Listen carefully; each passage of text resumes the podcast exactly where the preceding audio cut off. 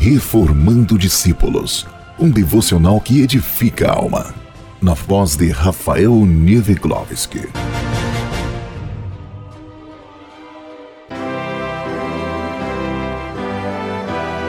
Olá, meus queridos irmãos. Hoje iremos compartilhar o episódio 7 da série Uma Casa Edificada sobre a Rocha. Estamos na etapa 2 da construção da nossa casa espiritual e hoje continuaremos a esboçar o importante papel que a igreja representa na vida de um discípulo de Jesus, e mais especificamente, o impacto gerado pela reforma protestante.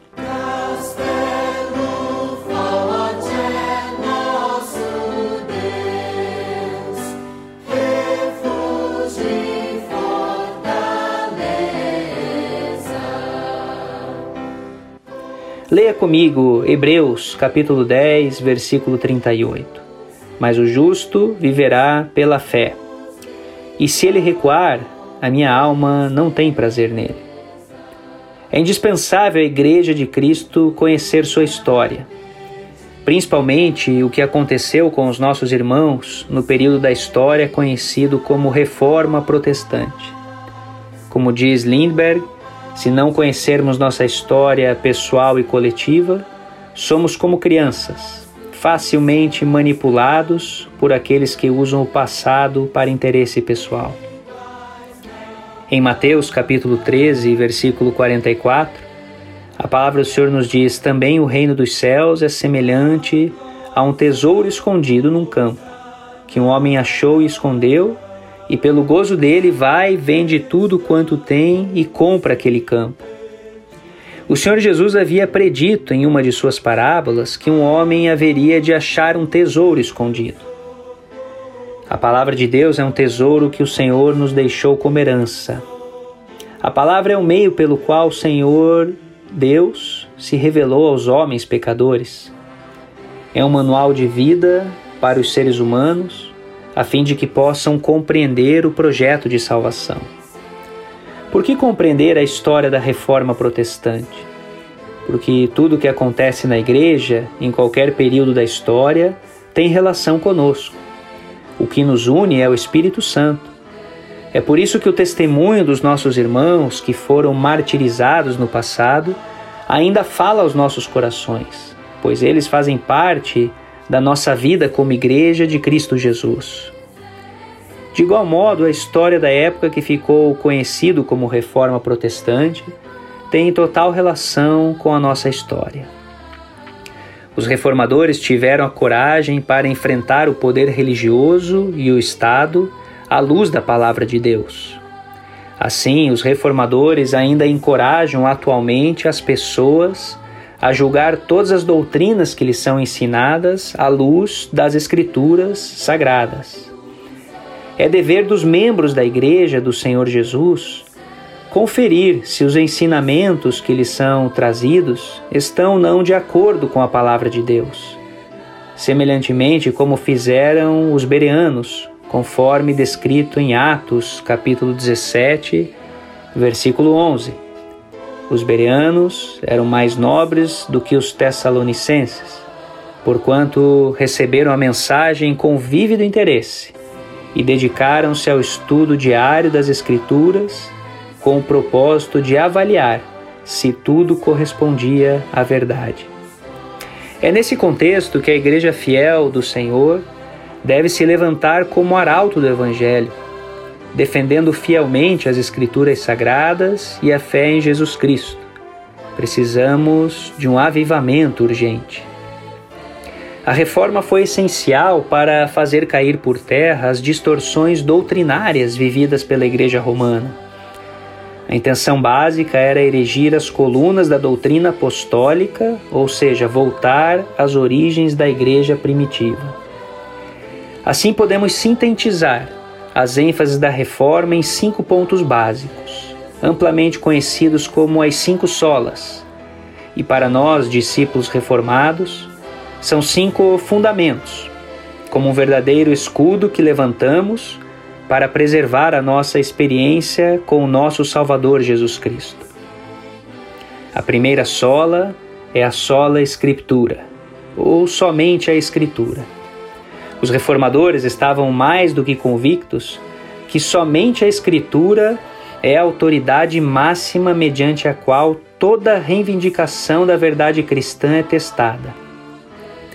Com efeito, a Bíblia é suprema, autoridade máxima, é inerrante, não contém erros ou contradições, é infalível, são palavras fiéis e verdadeiras, e é suficiente, ela contém um manual para a salvação do pecador e não precisa de acréscimos humanos. A Bíblia está em patamar mais elevado do que a própria tradição humana, que é passada de geração em geração. A palavra de Deus não carece de atualização por parte dos homens, de modo a adaptar os escritos aos pecados que residem no coração. Todo e qualquer ensino e doutrina que não emerge das Escrituras Sagradas deve ser rejeitados pela Igreja de Cristo. Não existem novas doutrinas, sejam elas quais forem ou provenientes de quem quer que seja. As doutrinas somente devem advir da Bíblia, a palavra de Deus. Nenhum dogma pode ser aceito se não tiver amparo na Bíblia. A palavra de Deus é a única regra de fé e prática. É mediante ela que o Espírito Santo de Deus age no meio da igreja, vivificando-a, transformando-a, santificando-a, a fim de que ela esteja pronta para encontrar com o Senhor Jesus nos ares. A segunda sola é sola fide, ou somente a fé. Os reformadores deixaram muito claro, à luz da palavra de Deus, a supremacia da fé sobre as obras para a salvação da alma do homem. Assim, a salvação não decorre de mérito humano, conquistado por boas práticas, por esmolas ou mesmo por autopenitência, mas é recebida de graça mediante a fé em Cristo Jesus. A salvação é um dom de Deus recebido exclusivamente pela fé no Cordeiro de Deus, como vemos em Efésios capítulo 2, versículos 8 e 9, e também em Romanos capítulo 1, versículo 17. A fé não é conquistada pelo crente, mas é, é ela quem conquista os corações dos servos de Deus mediante a operação do Espírito Santo. A terceira sola, sola gratia, ou somente a graça. Os reformadores reafirmaram a doutrina apostólica de que somos salvos pela graça. Sabemos que a graça é uma dádiva, um dom imerecido que Deus concedeu a nós. A graça veio para arrebatar nosso coração, transporta o homem para a luz. A graça é o que nos sustenta na caminhada. Não é porque somos servos de Deus é que estamos livres de pecar, absolutamente. Diz a palavra do Senhor que nossa carne é tendenciosa para o pecado e para as coisas dessa vida. Nossa natureza é caída, deformada. Contudo, o Espírito Santo manifesta em nós a graça de Deus, erguendo-nos e vestindo-nos com vestes limpas, brancas e de linho fino que resplandece. O salário do pecado é a morte, mas o dom gratuito de Deus é a vida eterna em Cristo Jesus. Romanos 6:23. Verdadeiramente merecíamos o um inferno, a condenação eterna, pelo pecado de nossos pais, Adão e Eva. Entretanto, Jesus Cristo pôs fim ao conflito entre Deus e os homens mediante seu sacrifício vicário, ou seja, Cristo morreu em nosso lugar, de forma substitutiva. É mediante a graça que Deus se relaciona conosco. Ele poderia muito bem nos ignorar, deixarmos ser eternamente errantes.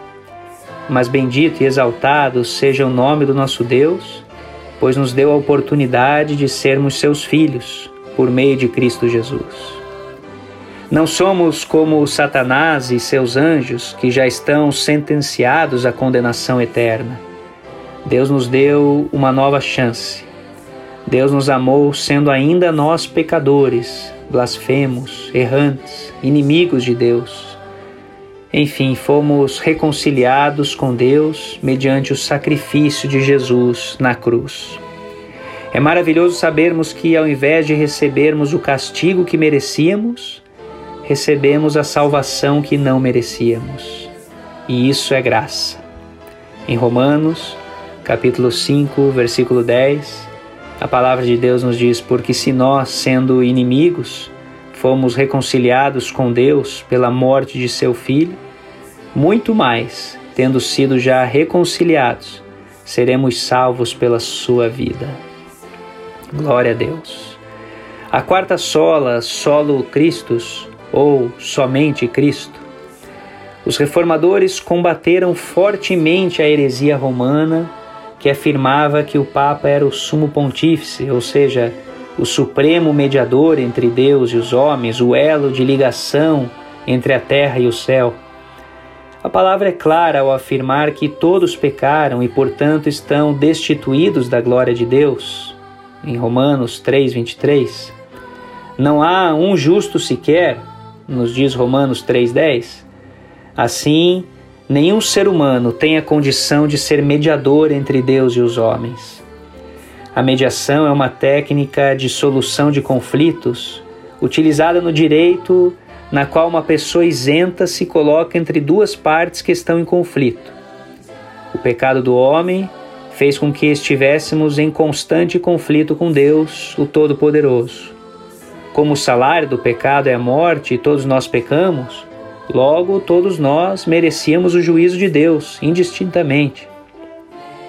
Não há ninguém que se sustente diante do trono da santidade de Deus por seus próprios méritos. Foi preciso Deus enviar seu Filho amado Jesus Cristo a essa terra, gerado pelo poder do Espírito Santo dentro do ventre de Virgem Maria, a fim de morrer em nosso lugar na cruz do Calvário. Ao terceiro dia, Cristo ressuscitou para nossa justificação e Ele está no trono, à destra de Deus, o Pai. Somente Cristo pode mediar o nosso conflito não há outra solução para o pecado senão crer no Filho de Deus. Como disse o Senhor Jesus: Quem crê em mim, ainda que esteja morto, viverá. João, capítulo 11, versículo 25. Com efeito, como diz a palavra do Senhor, há um só mediador entre Deus e os homens, Jesus Cristo, homem. Ninguém vai ao Pai senão por Jesus Cristo. Vemos isso em 1 Timóteo 2,5 ou João 14,16. Jesus Cristo é o nosso único e suficiente Salvador. Não precisamos de intervenção humana nessa mediação, porquanto Cristo nos é suficiente. Sim, somente Cristo. E a quinta sola, só lhe deu glória ou somente a Deus a glória. Amparados pela verdade suprema bíblica, os reformadores deram ênfase que a glória sempre deve pertencer a Deus. Deus não dá a sua glória a homens mortais e pecadores. Todo louvor dado a homens é glória vazia, inócua, também chamada de vanglória. É comparada à idolatria, que é abominação ao Senhor. Um ponto interessante de ser ressaltado é que no princípio da criação é registrado na Bíblia, no original hebraico, a palavra Elohim, para indicar a pessoa de Deus. Elohim é o plural de Eloá. O significado de Elohim pode ser traduzido como divino, elevadíssimo, altíssimo. Assim, logo no início das Escrituras Sagradas, o Senhor Deus se revela por meio de um nome que representa sua glória, sua majestade. Por ser na forma plural, a palavra Elohim comporta a coexistência da Trindade, Deus Pai, Deus Filho e Deus Espírito Santo. Assim, somente Deus é digno de ser louvado. Além das conhecidas cinco solas, a reforma trouxe à tona a verdade bíblica sobre o exercício do nosso sacerdócio por meio de Cristo Jesus. Após a morte do Senhor Jesus, o véu do templo foi rasgado de alto a baixo. Como sabemos, o templo possuía um lugar chamado Santíssimo, ou também conhecido como Santo dos Santos. Naquele local, somente uma vez por ano, no dia de Yom Kippur, que traduzido é Dia do Perdão, o sumo sacerdote tinha permissão para entrar na presença do Deus Todo-Poderoso. O véu fora posto como impedimento a fim de que as pessoas não tivessem acesso direto a Deus. Entretanto, com a morte do Senhor Jesus Cristo, o véu foi rasgado. Assim podemos ter a ousadia de entrar na presença de Deus o Pai por meio do sacrifício de Jesus. Eu te convido para agora, nessa hora, orar comigo. Ó Deus eterno, Pai da eternidade, eu te louvo por hoje ter acesso às Escrituras sagradas, porque posso fazer da tua palavra lâmpada para os meus pés e luz para o meu caminho. Que maravilhoso é conhecer a verdade e como essa verdade me libertou para hoje seguir os passos de Jesus. Que essa doutrina pura, sólida, infalível, seja o meu escudo diário e que eu cresça cada dia conhecendo mais e mais de Ti. Assim eu oro a Ti, Deus, em nome do Teu Filho Jesus. Amém. Que Deus abençoe a sua semana e no próximo encontro nós concluiremos a etapa 2, os muros fortes que estamos construindo ao redor da nossa vida espiritual. A paz do Senhor Jesus.